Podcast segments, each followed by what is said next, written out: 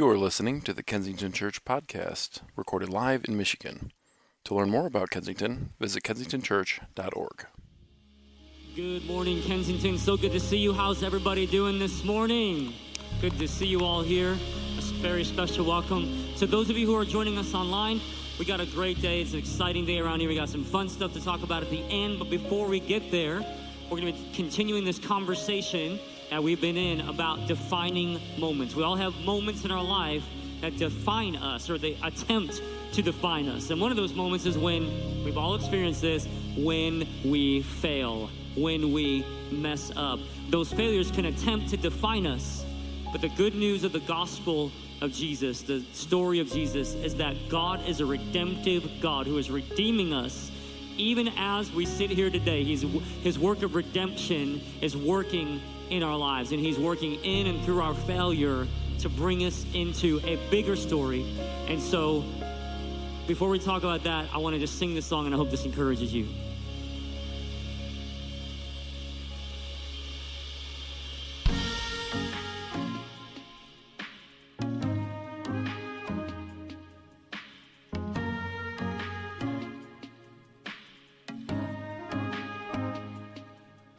When I look into your eyes, can tell that we are feeling the same hurts, hiding the same scars.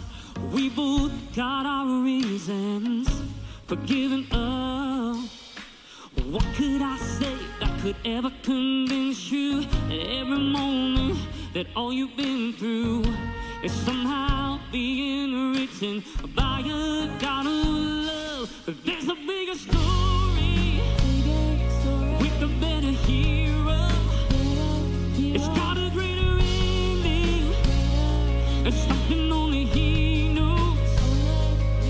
and the best news is you don't have to always be stronger than whatever comes back you. You ain't a bigger story. it's got a better hero. When you look at your mistakes and it's got you asking, why does God just let it happen. You'd rather be the author of your life.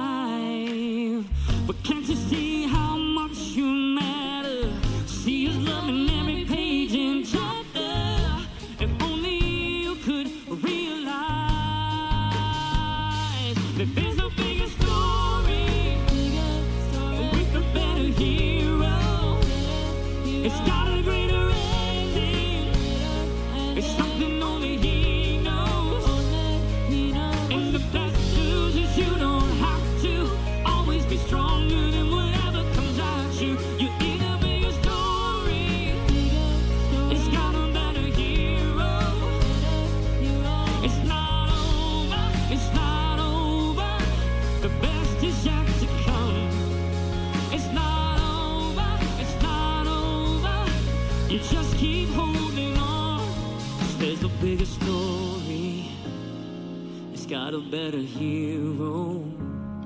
It's got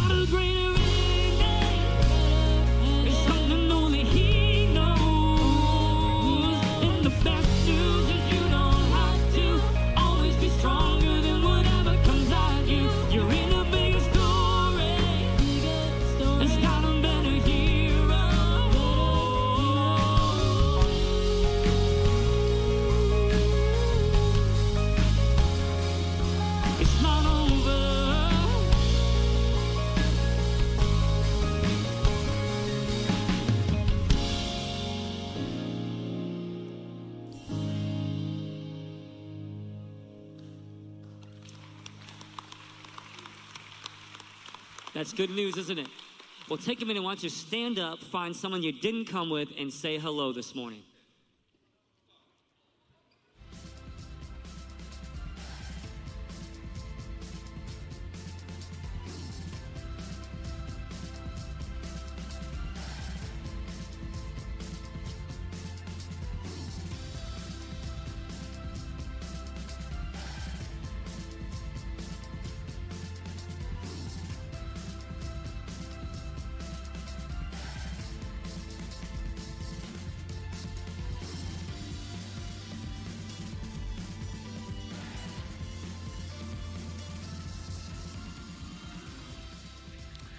Hey, good morning, everybody. Happy, happy Sunday. So glad that you all are here. So, I want to say welcome to all of you here in the room. For those of you joining via stream, you are with the Troy campus this morning and grateful for you as well, and that we can be connected in this way. And so, uh, before we launch into where we're headed today, I just want to let you know about some really exciting things that are happening this week. And the first is is that if you have volunteered, if you have served, if you have led in any capacity this past year, we want to invite you to come join here out actually out in the lobby at 6:30 this coming Tuesday because we want to celebrate you. And let me say that if you have served or led in any capacity this past year, I am personally so incredibly grateful for you because I know that so many people, they haven't been serving just once or twice a month, but really three times and four times because we have needed so many more leaders and volunteers, especially as we begin, as we have opened up more and more and more.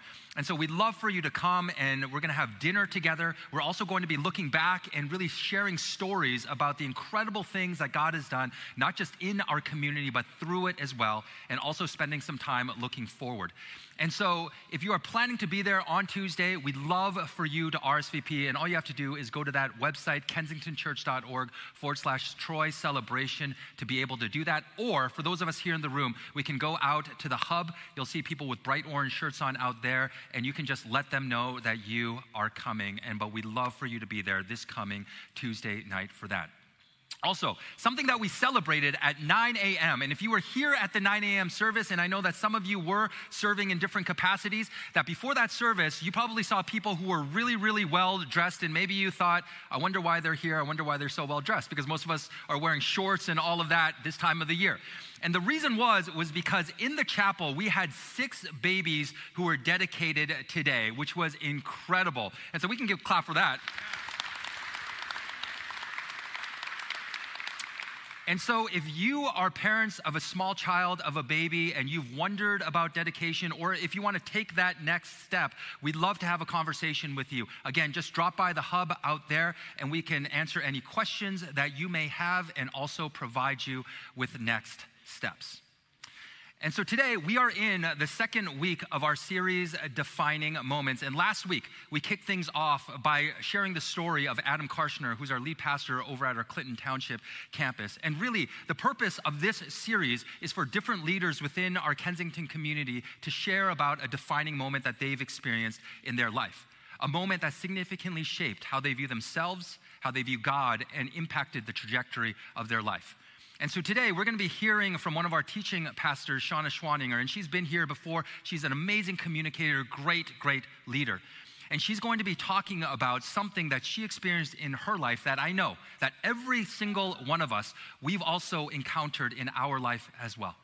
And this something has the ability to either paralyze us or, if we choose to surrender it to God, it can propel us forward into the future that He has for us. So, in just a moment, we're going to see the first portion of Shauna's story, and then we're going to be hearing a song that was written by our very own music director, Michael King, that speaks perfectly to the journey that we are on today. So, let's take a look at the first part of her story.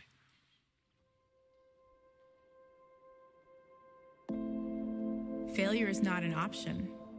The relentless drive, the fear. Failure is a part of what it means to be human. But most of us can't bring that into our own personal lives. Whether we fail terribly and promise ourselves never again, or whether we've done most everything right and we're terrified we'll lose everything if we make a mistake. And so we strive for perfection. We strive to please. We strive to achieve.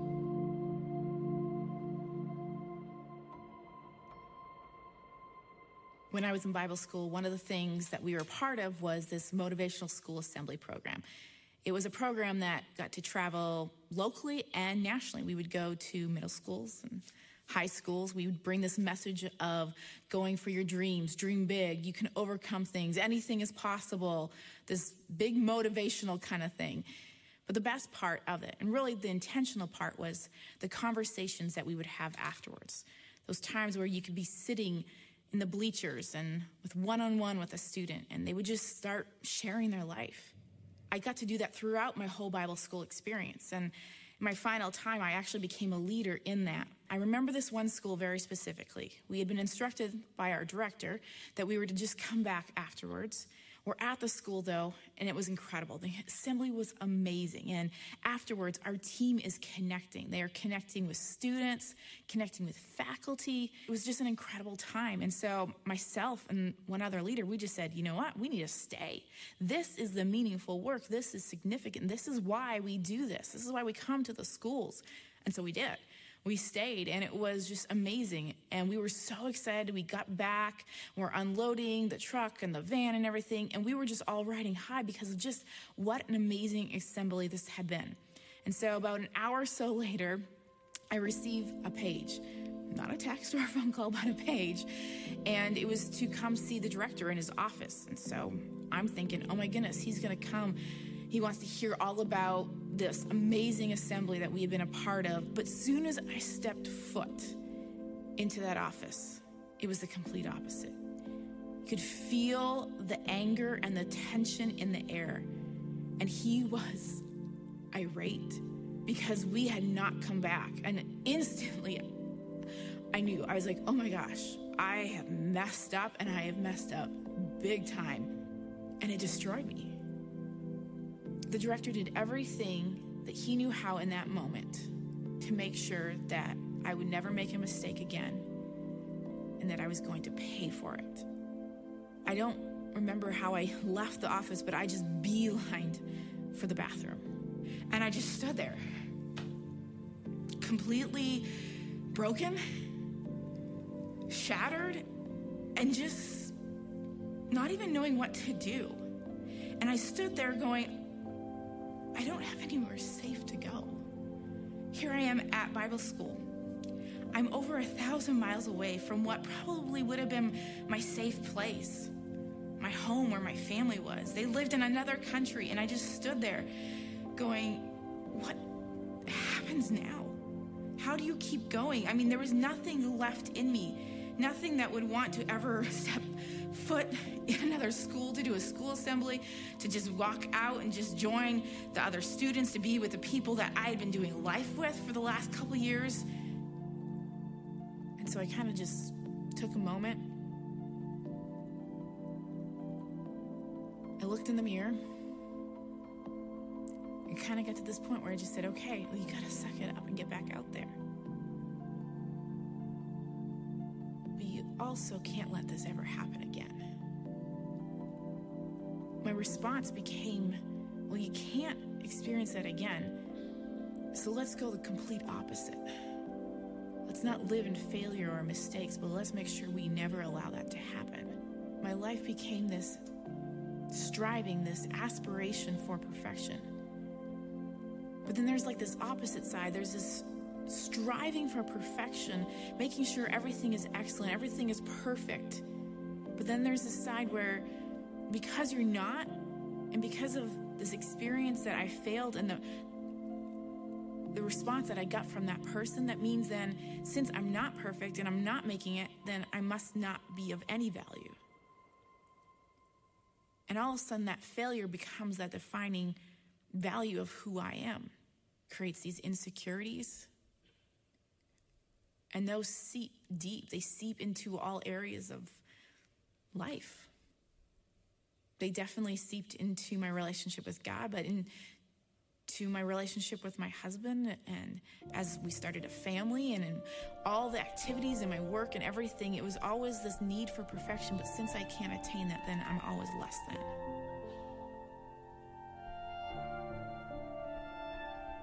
And it's like this internal war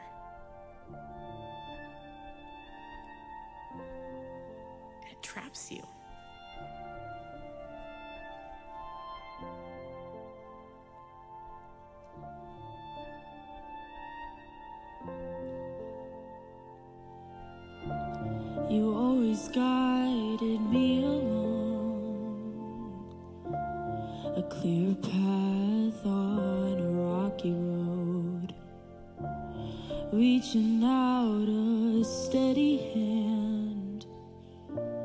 A solid place to land.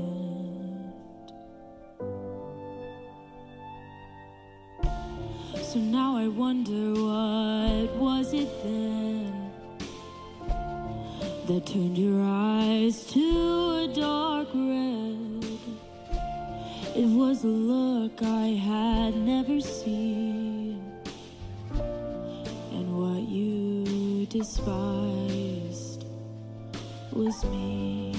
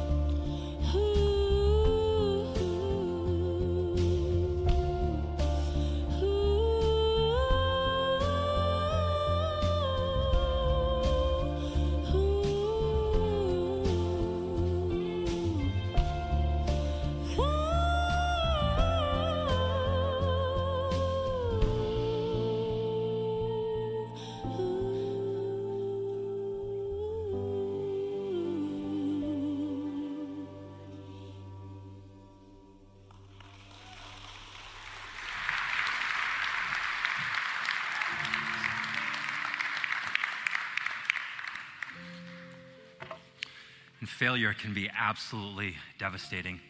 And something that Shauna said in her story that really struck me this morning is that the pain that results from our failures, it doesn't just impact us, but it can leak out and it can infect our, the relationships around us. It can impact our relationship with God, and it can also impact the relationships that we have with family, friends, coworkers, neighbors, all of these people. And for every single one of us, we've all made mistakes. We've all fallen short and we've all failed. And maybe it was something small like forgetting to pick up the milk on our way home, forgetting to pay our bills on time. Or maybe it was something larger like failing an exam, getting fired from our job, or like Shauna, failing to meet the expectations of our boss. And failure is an unavoidable aspect of the human experience. But it can get particularly dangerous when we begin to believe that failure isn't what we've done, but rather it's who we are. That it's not an incident, but rather it's a part of our identity. And when we begin to view failure in this way, it can take years, decades, maybe even the rest of our life to recover and to heal from. But the good news is, is that God wants to take these moments that we try to hide away from the world, and He wants to take them and He wants to redeem them and He wants to redefine them. So they no longer paralyze us and hold us back, but rather He wants to use these moments to not only change us, but also in the process, impact the people around us as well. And my hope and my prayer for us as a community today is that because we've all been touched by failure, we've all experienced the pain of it, that it would no longer hold us back, but rather we would take a step forward towards God and towards the freedom that He offers us today. So as we continue on, would you join me in prayer? So, Lord, we thank you, Lord, that this is your heart for us, Lord. Not to be paralyzed, but to rather move forward into the life, Lord, that you desire for us, God, the freedom that your Son purchased for us on the cross. So we pray today, Lord, that you would show us how to do that, bring to mind, speak to us as only your Holy Spirit can, and also give us the courage to then respond, Lord, with a yes and to move in the direction that you desire for us to move today.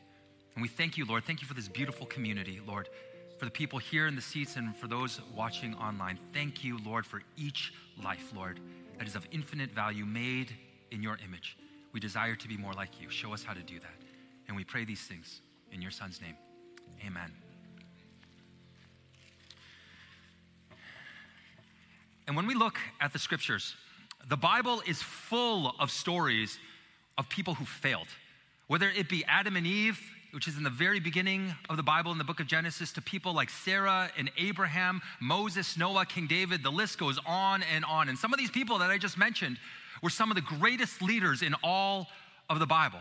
And today we're going to be looking at the story of another great leader whose story is found in the Old Testament. And he was one of Jesus' closest disciples, a man by the name of Peter who failed in a massive, massive way. And in looking at his story, we're going to see two factors that not only contributed to his failure, but oftentimes contributes to failure in our life as well. And some of these thoughts that I'm going to give you today are actually from a pastor and author named Rick Warren.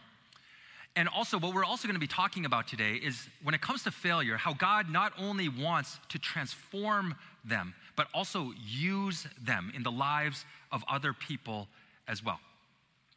And when we look at the New Testament, it actually tells us a lot about who this disciple Peter was. And some of the things that we know about Peter was that he was married, that he was a fisherman by trade, and he was introduced to Jesus by his brother Andrew. And when Jesus called Peter to come and follow him, Peter being Peter, he just dropped everything and he went. And he became a part of Jesus' inner circle along with two other disciples named James and John. And Peter was the brash disciple, he was the bold one. He was the one who was oftentimes the first to speak, the first to act, but the last to think through the potential consequences. And in the Garden of Gethsemane, the night before Jesus was to be crucified and killed, this is the conversation that Peter had with Jesus. And Matthew writes in his gospel Then Jesus told them, meaning his disciples, This very night you will all fall away on account of me. For it is written, I will strike the shepherd, and the sheep of the flock will be scattered. But after I have risen, I will go ahead of you into Galilee. And then Peter responded by saying, Even if all fall away on account of you, I never will. Truly, I tell you, Jesus answered, this very night before the rooster crows, you, Peter, will disown me three times. But Peter declared, Even if I have to die with you, Jesus, I will never disown you.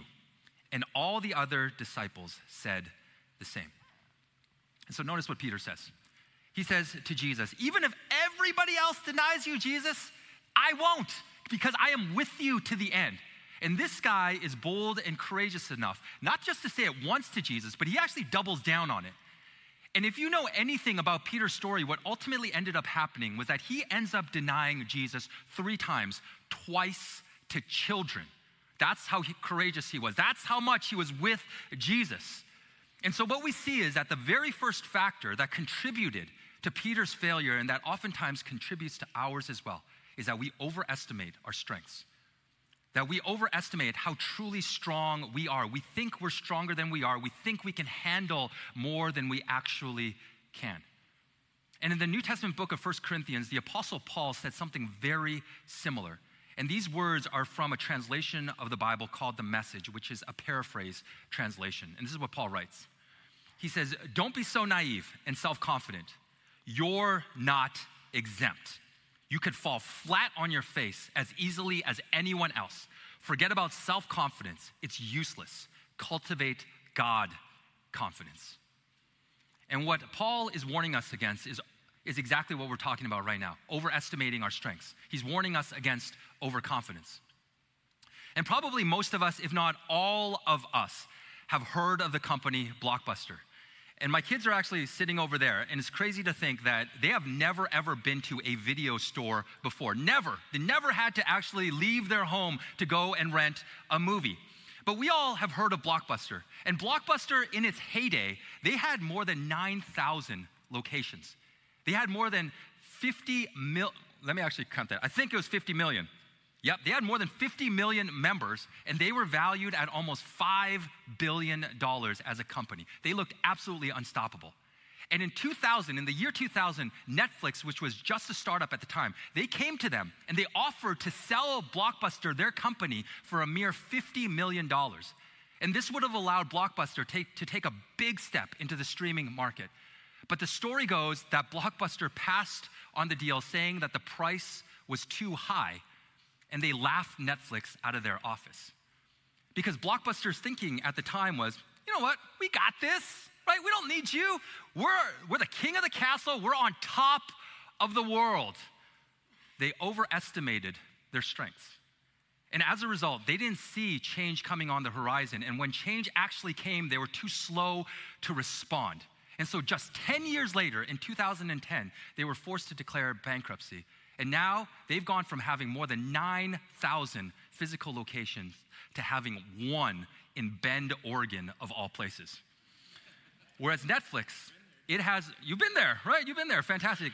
They did an Airbnb thing there, apparently. But, anyways, but whereas Netflix, it has more than 220 million customers worldwide. It's valued at almost $90 billion. It's crazy. And they said, hey, no thank you to $50 million to buying that company. And there, a lot of companies have failed because they overestimated their strengths. And a lot of battles have been lost because armies have overestimated their strengths. A lot of spouses have had affairs because they overestimated their strengths. Because they thought, you know what? It's no big deal. I can handle this. Nothing is going to happen until it did. And every single one of us, whether we're here in this room or whether we're watching on stream, we all have the capability, we all have the ability to make mistakes. And given the right circumstances, we all have the ability to fail, not only God, but also the people around us who we say we love the most. And the moment that we think we can't is the moment that we are the most vulnerable. And so what we see, this is exactly what we see with Peter, is that he overestimated his strengths. But in addition to overestimating his strengths, the second factor that we see with Peter that contributed to his failure, and that oftentimes also contributes to failure in our life, is that we follow Jesus at a distance. And after Jesus was arrested in the Garden of Gethsemane and taken away, this is what Matthew in his gospel tells us happened. And that those who had arrested Jesus took him to Caiaphas, the high priest, where the teachers of the law and the elders had assembled. But Peter followed him, meaning he followed Jesus at a distance, right up to the courtyard of the high priest. Peter entered and sat down with the guards to see the outcome. And what we see is, is that the reason Peter followed Jesus from a distance was not, it's not like rocket science. The reason why he did this was because he was safer and more comfortable. And many of us, we do the same thing. We're willing to follow Jesus as long as it's safe as long as it's comfortable. Because if we're honest, we want the good things that Jesus offers us. I do, and I know that many of you do as well. We want Jesus to bless us as well as our family, but we don't necessarily want to pay the cost. We're willing to follow Jesus as long as. We're willing to follow Jesus as long as our kids are okay, as long as we have money in the bank. As long as the people that we love don't tragically die, we're willing to follow Jesus as long as life goes our way. But this isn't the life that Jesus invites us into. He doesn't say, hey, come follow me and your life will be safe and comfortable. If anything, Jesus promises us the opposite. He says, if you come and follow me, there'll be more challenge in your life. It'll be more difficult. There'll be more obstacles in your life. Because the invitation that Jesus offers us as human beings, as his children, is, is take up your cross and follow me. And what that means is, is that what he desires from us, how he desires for us to follow him, is total surrender to give him everything. Because Jesus doesn't just simply want to be the savior of our life, he also wants to be the Lord of our life. And that he wants to guide, he wants to direct us, he wants to be the king of our life because he understands that when that happens, then we will experience the life that he's created us to live, a life that this world cannot give us that nothing in this world can even come close to that.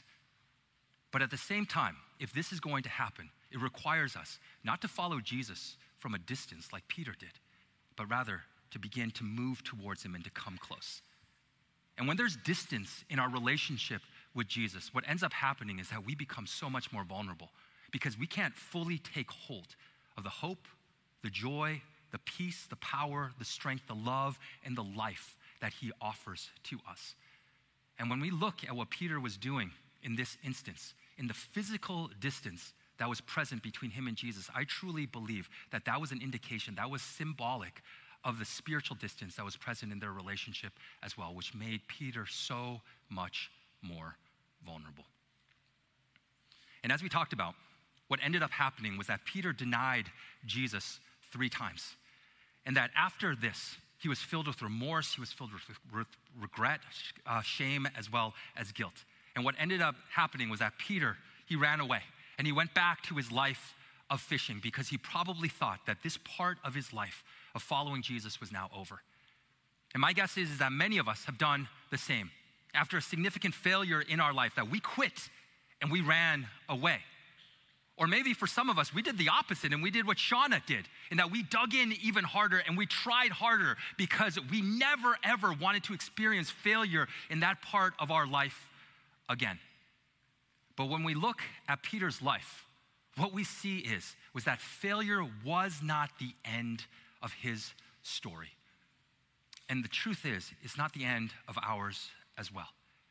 And after Jesus was raised from the dead, the story, the scriptures tell us that he went and he pursued and he found Peter and they had a conversation over breakfast. And this is what was spoken. These are the words that were spoken. It says, When they, meaning Peter and Jesus, had finished eating, Jesus said to Simon Peter, Simon, son of John, do you love me more than these? Yes, Lord, he said. You know that I love you. And so Jesus said to him, Feed my lambs. And so again, Jesus said, Simon, son of John, do you love me? And he answered, Yes, Lord, you know that I love you. And so Jesus said, Take care of my sheep. And then the third time, he said to him, Simon, son of John, do you love me? And Peter was hurt because Jesus asked him the third time, Do you love me? And he said, Lord, you know all things. You know that I love you. And so Jesus said, Feed my sheep. Jesus asked him three times, basically the same question in many ways Do you love me? And what Jesus then did is that he affirmed Peter three times. And then he forgave him and he restored him. And he also reminded Peter, This is what I have called you to do, which was to play a pivotal role in building as well as leading his church. Because Peter's name originally was Simon, and Jesus is the one who changed it to Peter, which means rock, saying that he would use Peter and his confession that Jesus was the Messiah, the Son of the living God, to build and to lead his church. Because that is what God had, this, that's what Jesus had called Peter to do. And that is who Peter was. And that's what Jesus was trying to tell him. He was trying to tell Peter, Peter, your name is not failure. It's not denier. It's not betrayer. That, all those things are lies. And it's probably how he was feeling. But what he was saying to him was, Peter, your name is forgiven. No matter what you've done, your name is accepted. Your name is child of God. And Jesus refused to allow Peter's failure to define him. And something that I've struggled with in my life for so many years is people pleasing. And there have been times after I have walked off this stage that I have honestly wanted to crawl under a rock because I thought the message that I gave was so awful. And in those moments, my primary concern wasn't God's opinion of me, but rather it was yours and what you all thought of me. But what's also so interesting is that in, it's been after many of those messages that the most people have come up to me saying how powerfully the message impacted them. And at least at the beginning, I used to think to myself, were you listening? Right? Did you hear the same message that I heard? Because I have no idea how that could happen from what had just happened over there, what was just said. But it's always been a reminder to me that God can speak through anything and anyone. And in the scriptures, the story, eh, there's one story that says that God spoke through a donkey. And it gives me a little bit of comfort that if God can speak through a donkey, then hey, you know what? It can happen to me as well. But because I struggle with people pleasing, something that I almost always do before I come up here is I'll spend a few seconds and I'll open up my hands and I'll pray, Lord, Lord, I release my, my fear of what other people may think of me to you. And then I'll close up my hands and I'll pray, Lord, I take hold of who you say I am.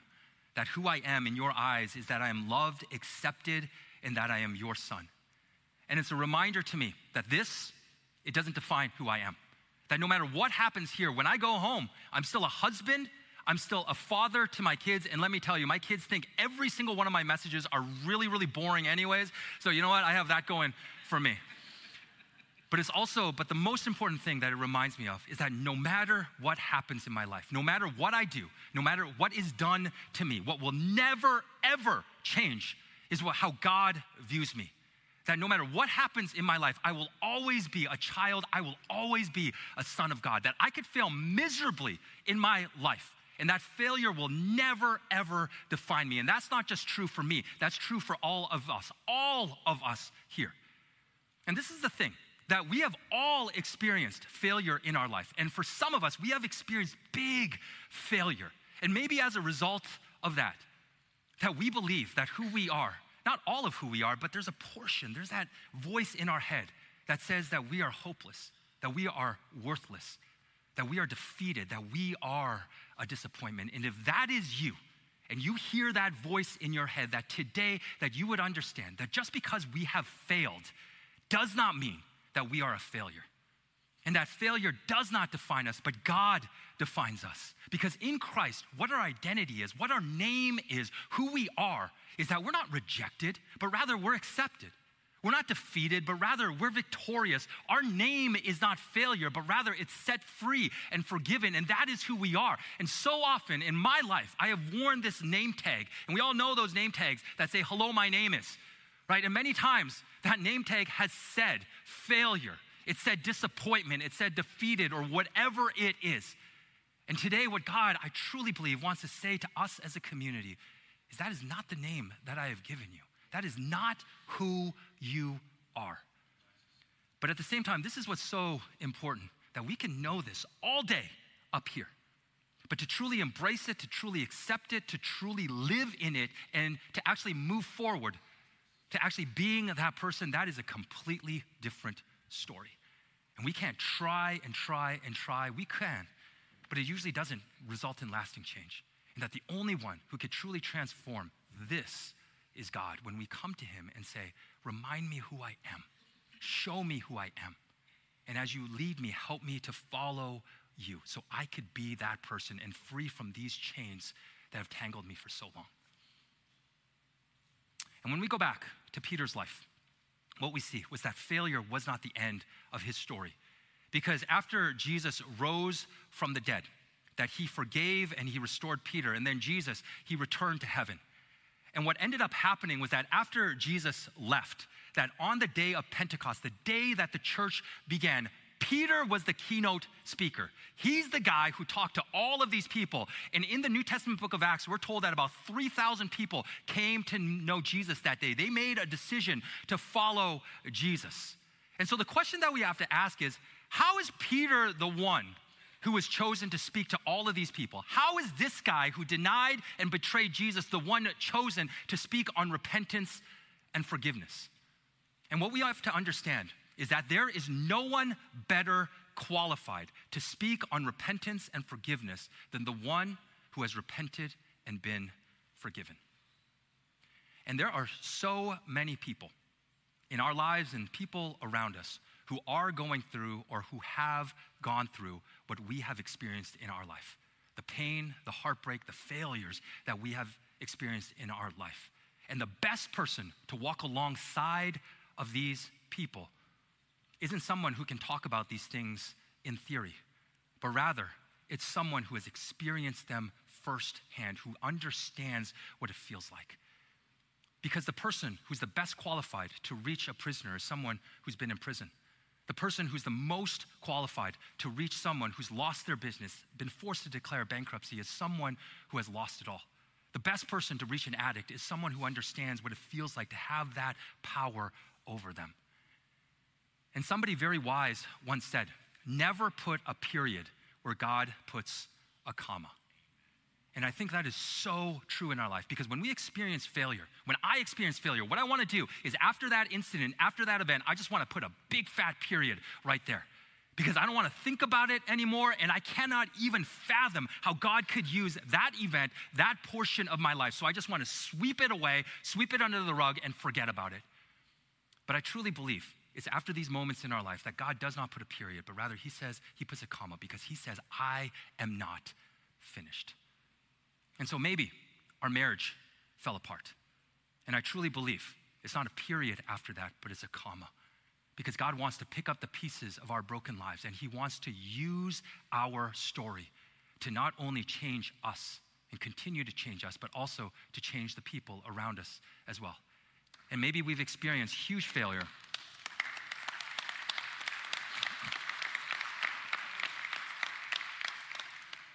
And maybe we've experienced massive failure or big failure in the area of our career. But I truly believe after that is not a period, but rather it's a comma. Because God, maybe God wants to use that moment to move us in a different direction, His direction that we've been running from for so long. And as we begin to move towards Him, that He wants to use our story to also impact the lives of others around along the way. And this is the thing, this is the truth that I feel like is so important for us to understand is that failure, it not only doesn't define us, but failure is not final. It doesn't have to have the last say. That very thing that we believe makes us unacceptable, unlovable, unusable by God may be the very thing, may be the greatest source of strength that God uses not only to elevate us, but that He uses us to elevate the people around us and is a source of hope that is a source of joy, that is a source of peace for others as well. And not only is able to set us free, but also that He is able to help use us to set others free as well. And this is what we see as a part of Shauna's story as well. So we're going to be watching the second portion of her story. But before we do, we also want to receive our offering for today as well. And one of the things that I want to say is I want to say thank you for your generosity as a community because it's not just people in this room and watching on stream who have experienced failure, but there are people, every single person in this world have experienced failure and pain and heartbreak, and it's because of your generosity, not just in terms of finances, but also your time and other resources in the way that this community moves out that allows us to take the message of Jesus, the hope of Jesus, out to people and to really be able to communicate this does not define you. So thank you. Whether it's the homeless in Detroit, whether it's uh, girls who have been trafficked in Nepal, so many incredible things that God has used this community to do. And so, if you would like to give, there are a number of ways that we can do so, and it's going to come up on the side screens. And the first is by texting the word Kensington to 77977. We can also give via, uh, via the app or the website as well, and that's very, very quick. Probably takes like less than 20 seconds. Or for those of us here in the room, we can also give via the boxes that are at every entrance and every exit. So, thank you, Troy community. And so, let's take a look at the second part of Shauna's story together.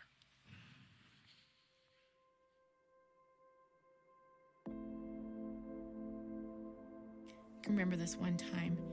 I was with a coworker, and I don't remember what the mess up was or the mistake. I had done something, I had failed at something.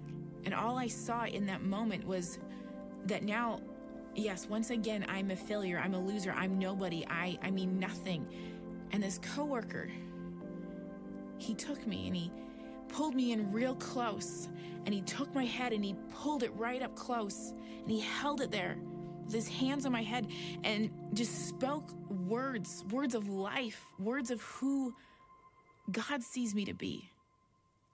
And as he's speaking these words, it was like destroying all of the things that I was thinking about myself, all of the negativity, all of the insecurity, all of the ways that I was devaluing myself. He was speaking these words of grace and love, of who Jesus sees me to be. Another important person, really, in that journey has been my husband. Because this would flesh out in some ways, not just at work, but in marriage and in family and in life.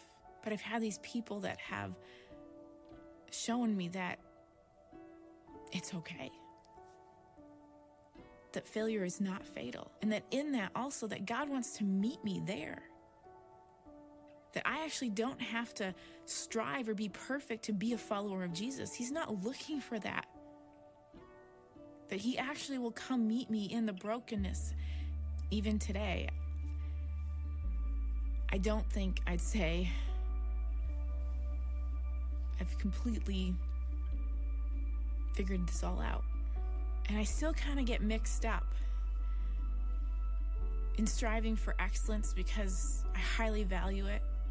But I've been on a journey of learning God's grace, His grace for me.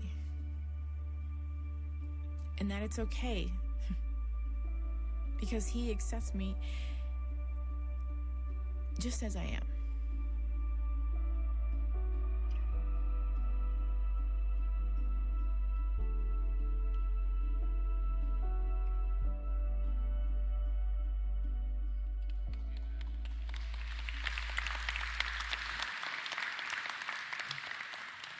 And I love that image that Shauna gave us of that person, of that coworker who just grabbed her face and brought it close and reminded her that this is who you are. But at the same time, that after that conversation, Shauna had a very important decision to make. And that decision was to either actually choose to accept it or to reject it. And we see the same thing with Peter because everything that Jesus said to Peter, and he said, you know what? Failure doesn't define you. Failure's not final. Peter could have just said, thanks so much, Jesus. I'm going to go back to fishing. And it would have been all for naught. But Peter had the courage in that moment to choose to believe. He had the courage to begin to move towards Jesus. And as he did, the chains of his past failures began to fall away. And he stepped into, in a greater way, the freedom of his God given future. And it's the same thing for every single one of us as well. Is that God says that this is who you are. You're my son, you're my daughter, that you are beloved, that you are chosen, that you are accepted. I haven't, my my dream for you is not for you to be in chains and to live your life like that, but rather for you to set free, to be set free, to run. And that is what I want for you. But we have to choose to begin to move, to begin to move towards God, to begin to embrace it, to begin to believe it. And as God nudges us in other ways, for us to say yes and for us to have the courage to do that. And maybe for some of us, what God is inviting us to do is to share the pain of our past failure with a trusted friend maybe with a counselor, maybe to jump into and take a step toward into CR. Maybe it's to invite other people to pray for us. But whatever it is that we as a community that we would say yes and that we would take that step today. And so Nate and our band, they're going to lead us in just a really powerful song. And it's called Run to the Father, that we would do exactly that today. And as this song is being sung over us, that we would also ask God a very important question. What is the one step that you want me to take today, God? What is the one step that you want me to take so that I'm no longer in chains in this area, but rather so I can move towards you in the life that you have for me? So let's step into this next moment together.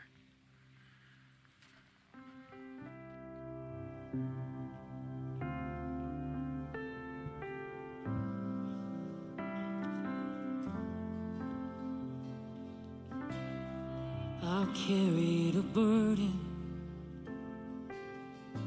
for too long on my own. I wasn't created to buried alone.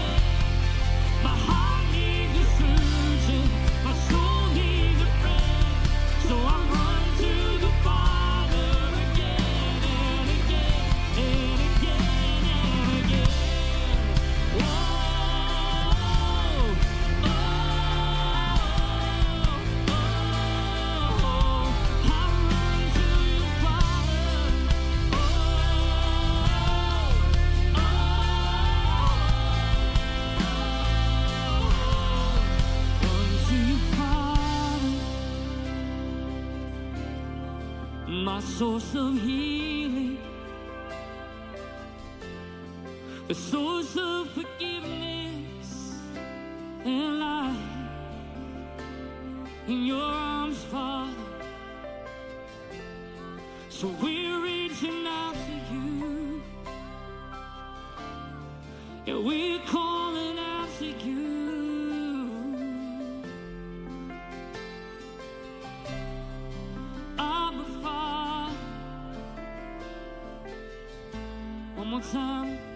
one more time,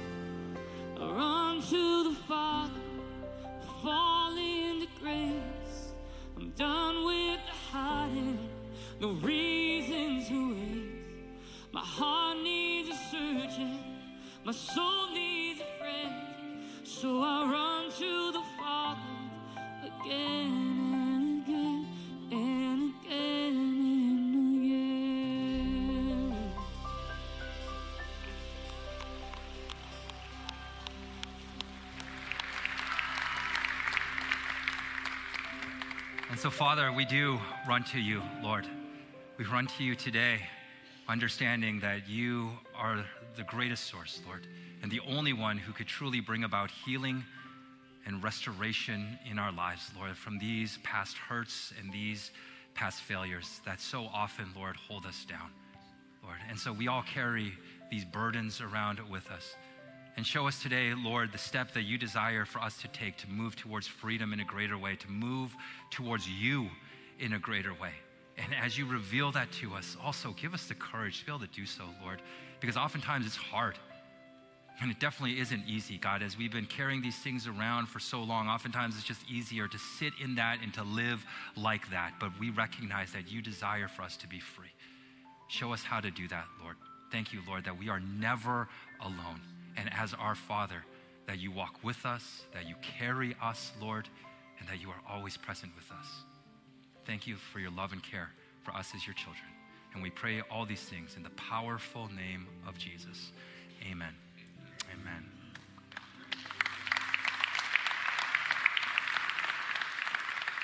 You all can have a seat because a couple things, or one thing that I really want to mention is that this is my hope and my prayer for us as a community that we would be this type of community, that we would be these people who truly run to the Father with everything in our lives, not just the difficult and painful things, but also the beautiful things as well.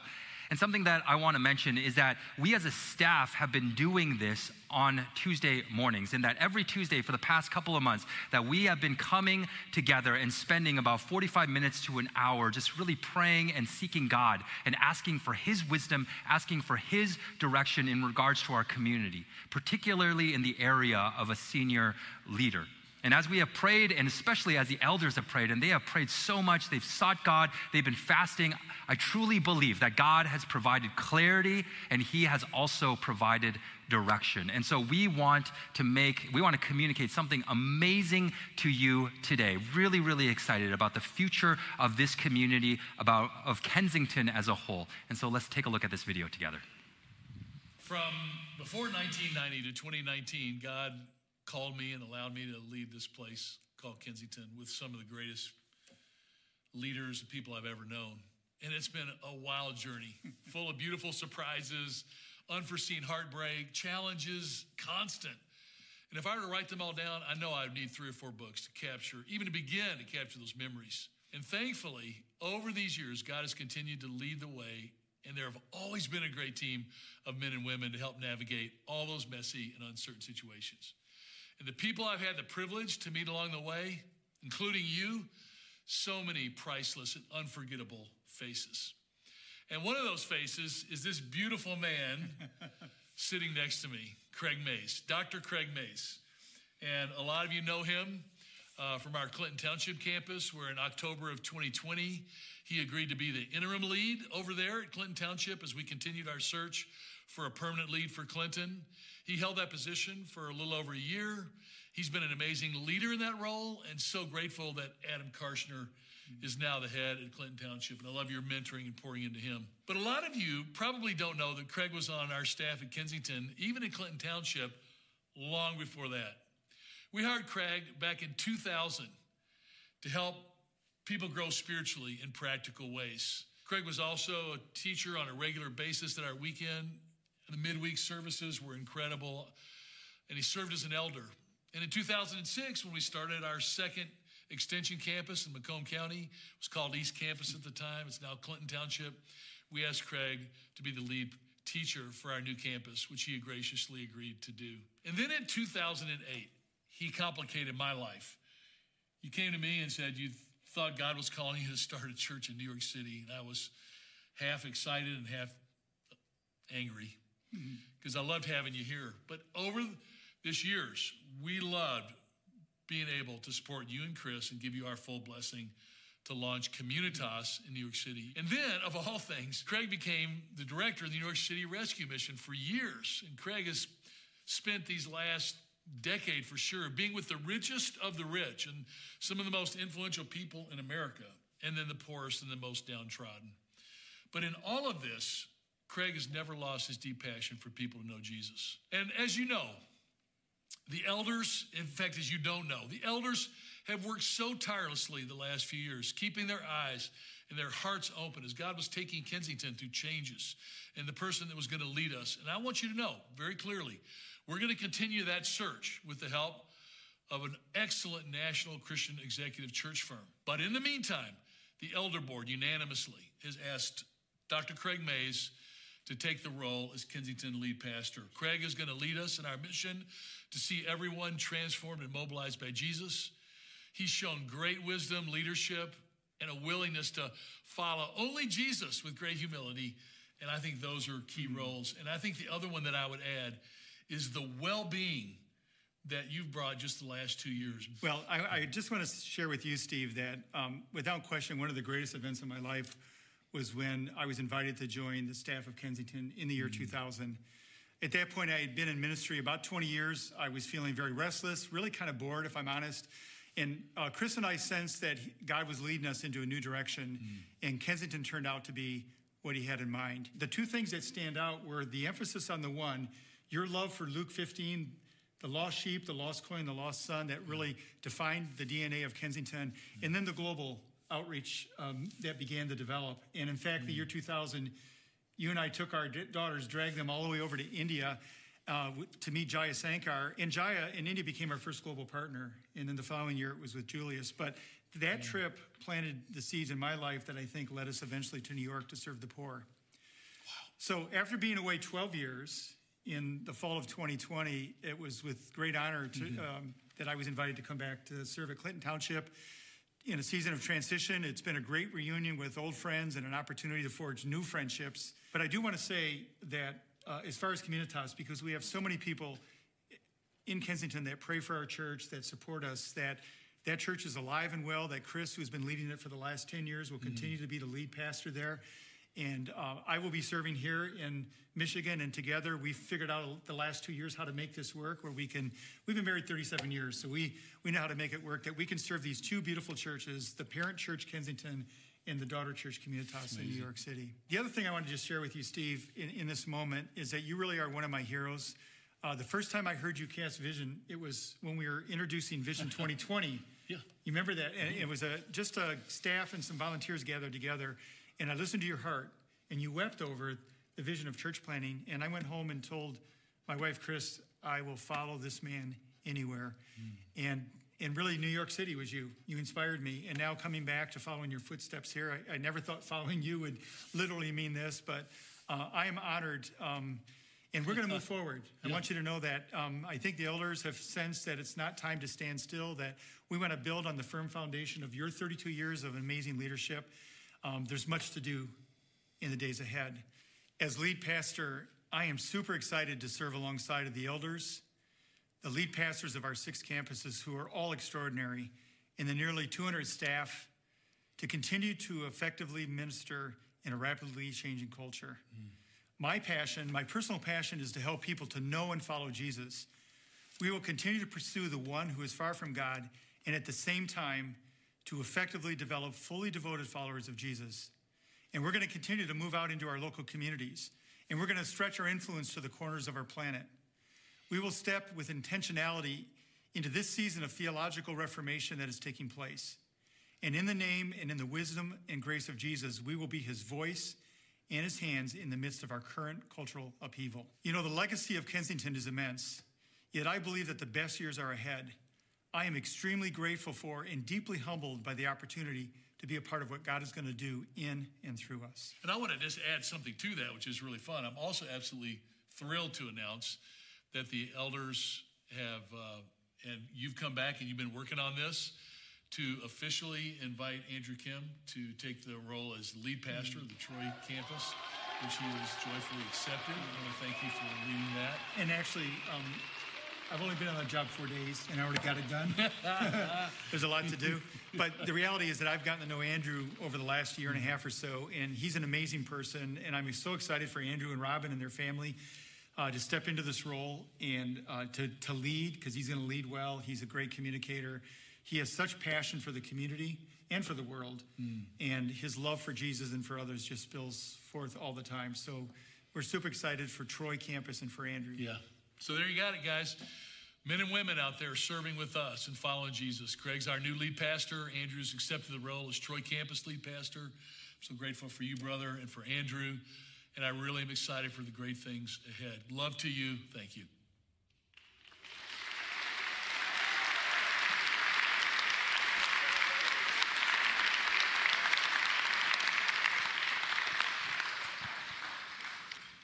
Truly great news. So, um, if we haven't had a chance to meet, my name is Mervat Deno, and I'm the campus director here at Troy Campus.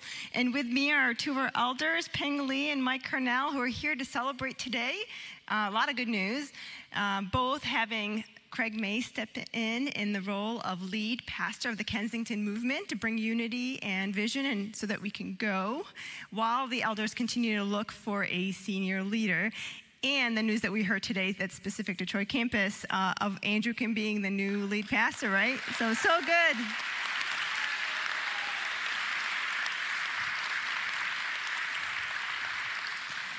Yeah. Andrew and Robin and their lovely family joined us about four and a half years ago with, with, with Aliana and Isaiah, and then Mia came along here. And immediately, um, Andrew and Robin fell in love with the mission and vision and the, of the Kensington movement and fell in love with all of you, the Troy community. And you um, did the same. You embraced them, and it's been four and a half years of teaching, walking alongside you, a lot of conversations and meetings and weddings and funerals and newborn babies and marriage conversations. So uh, we're just grateful for that season that we have had together. And um, it made, and in over the last two months, actually, as Andrew stepped up to lead more, it's been a privilege to lead with Andrew this campus, and it made it easy for the elders and the teachers to say, Andrew's the one. So that made it super easy. So come on up.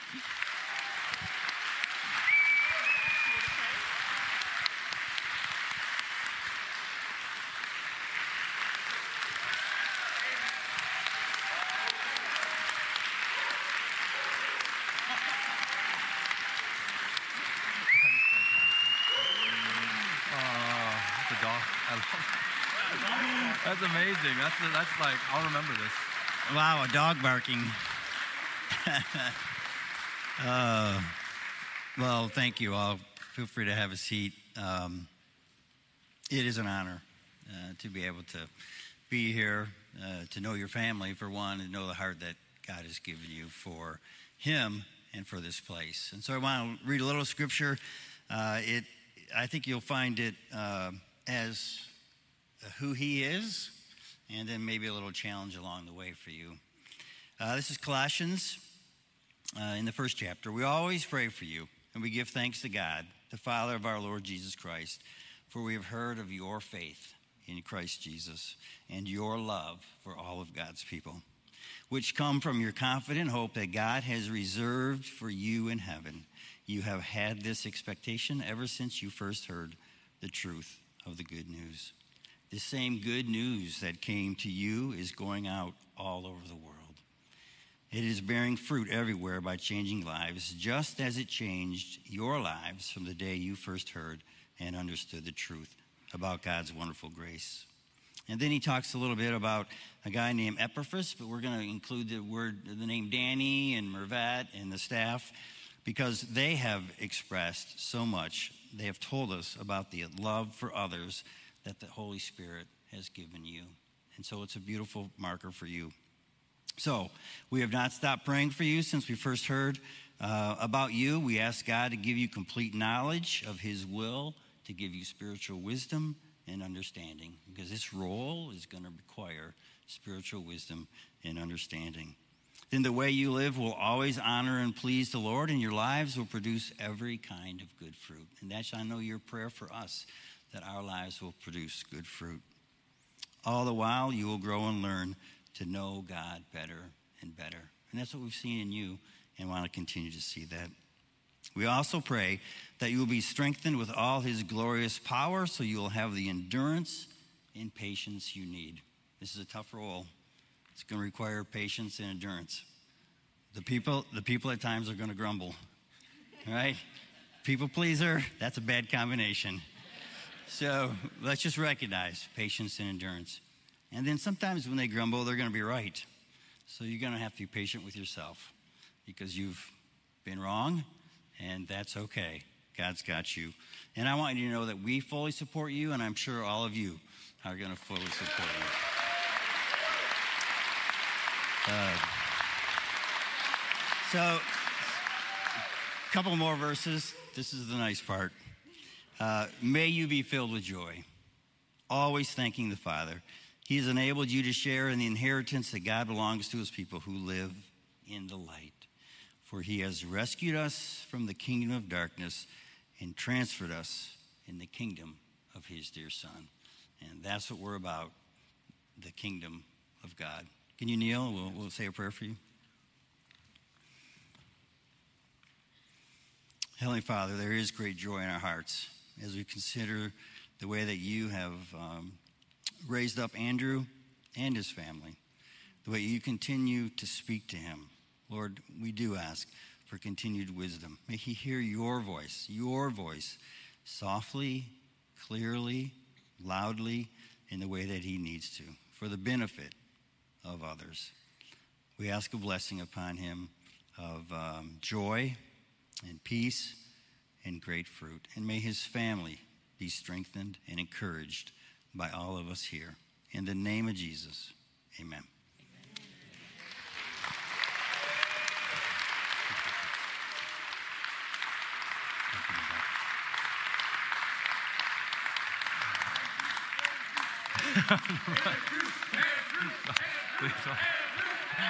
I don't even know. I don't even know. Thank you. Hey, I just wanted to say a few words. I know um, where we are in time, but I'm just going to say a few things because that's what I do. I'm a professional talker. Um, but one of the things that really uh, struck me as I was thinking about um, just reflecting on everything that has happened and stepping into this role is that something that Mervet actually said in a meeting that we were a part of. And she said, We all stand on the shoulders of giants. And I feel like that is so true. And after she said that, I was just looking back and just reflecting on all the people, or many of the people, who God has used to shape, to mold, to create who we are today as Troy Campus. People like Steve Andrews, who we saw in the video, Steve Norman, uh, Nancy Worm, Danny Cox, uh, Mervet, Nate, people who continue to have a legacy here. And one of the people who has had the greatest impact on my life, and if you have been around here for any length of time, you understand, is Danny. And he is a dear friend. He has impacted my life in extraordinary ways, and that's how God has used him.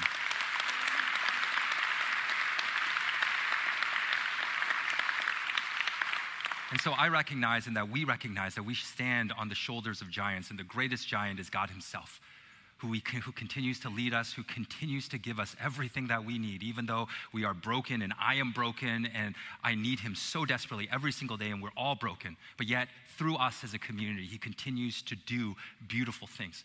And as I look into the future, for us as a Kensington community, as a movement, I am filled with hope, I'm filled with excitement. Because one of the things about Craig, and that I know that many of you know him, is that he has a beautiful heart. He truly has an extraordinary mind, and he has a burning passion to see people come to know and to follow Jesus. And one of the things with Craig is that I know it's not just words, because he has lived this out, not just over years, but really over decades, not just here in the Metro Detroit area, but also in New York City and serving the community of Communitas people who are homeless, people who are addicts, people who are broken, just like us, but are in a little bit of a different area in their life, a different stage in their life, but yet he has loved them so well. I love this man. And one, that's one of the reasons why I am so excited about this new season that we enter into. But at the same time, as I look at Troy as well, I'm also filled with an equal amount of hope and excitement because our heart has always been, at least the time that I've been here, has been that our seats would look like our city. And that our campus would be a reflection of the city that God has strategically and intentionally placed us in. Because we're not here by accident, but God has said, you know, in Troy, Michigan, I am putting this community to be a light and that our community truly would be an accurate reflection of that. And one of the hallmarks of Troy is that it's an incredibly diverse place. And we've said this before that there are more than 99 distinct languages spoken in the school system. And in the school system, 62% of the students are students of color, and that number is getting bigger and bigger and bigger every single year. And so, our desire as a Troy, as the Troy campus, is for us to be an intercultural community, to move towards that, because I truly believe that's not just a reflection of our city, that truly is a reflection of the heart of God. But in addition to that, Troy, being who we are and being where we are, it's very family oriented. And so we have a lot of families here. And so we want to continue to invest in our families. We want to continue to focus on discipleship. We want to continue to move out because it's a hallmark of not just our campus, but our entire Kensington movement to continue to move out and to serve and love our neighbors who are all around us in a selfless and sacrificial way. So that if one day we were not here, that our neighbors would actually miss us and they would be heartbroken. Not because necessarily they believe what we believe, but because we loved in a radical and Christ like manner. And so I'm excited about that because this has been what we have been about. This isn't new for us, but this is what we will continue to press into because I truly believe that this is the heart, that this is the purpose, that this is the vision that God has given us as a community. And so I'm excited, and I hope you are as well. And as Mervet mentioned, my family and I, we have been here for four and a half years. And when we first got here in January of 2018, it was freezing cold outside.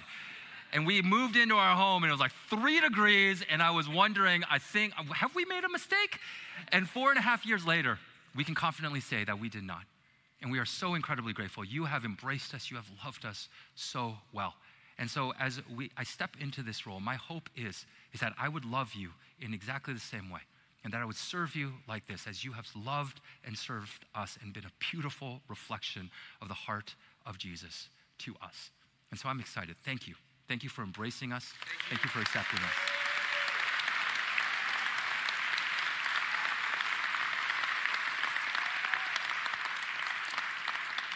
And so as we enter into this new season, I wanted to I wanted to pray. And so would you join me in prayer? So Lord, we thank you that you continue to lead us.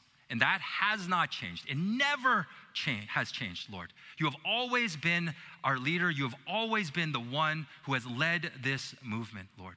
And we thank you, Lord, that you continue to lead us. And we continue to pray, Lord, give us what we need because we are broken people, Lord. And we rely upon you, Lord, because you're the only one who can give us what we need to carry out this mission that you have given us of reaching the one, the one who is far from you, whether it be people who are living in our neighborhoods, in our city, nationally, and globally, God. We thank you, Lord, for Craig. Lord, thank you for his heart. And we pray that you would bless him and Chris, God, their family, and also give them strength, Lord, as this is also a transition for them. And they're going to be navigating everything, not just with Kensington, but with Communitas as well. Thank you, Lord, for their beautiful heart, Lord, which is a, truly a reflection of you. And I'm also grateful for this campus and this community, Lord, that you've strategically and intentionally placed us in the city of Troy. Help us to be your light, a light that doesn't just shine dimly, Lord, but truly, Lord, brightly, and is able to push back the darkness, Lord. Thank you for the staff here, which is so incredible. The people, the men and women that you have brought here. Thank you, Lord, for the people who are sitting in the seats right now, people who are watching via stream. I'm so incredibly grateful for them, Lord. A beautiful, beautiful community. Help us, Lord, to look more like you. We thank you, Lord. Thank you for who you are. Thank you that you love this community. And we pray all these things in the powerful name of Jesus. Amen.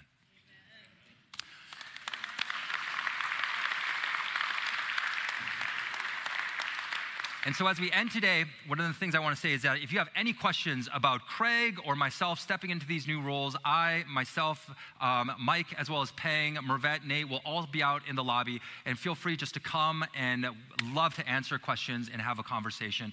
And so, thank you so much, everyone. Thank you so much for those of you who are streaming. Have a great rest of your weekend. You've been listening to the Kensington Church Podcast. If you've enjoyed this recording, check back weekly for new content.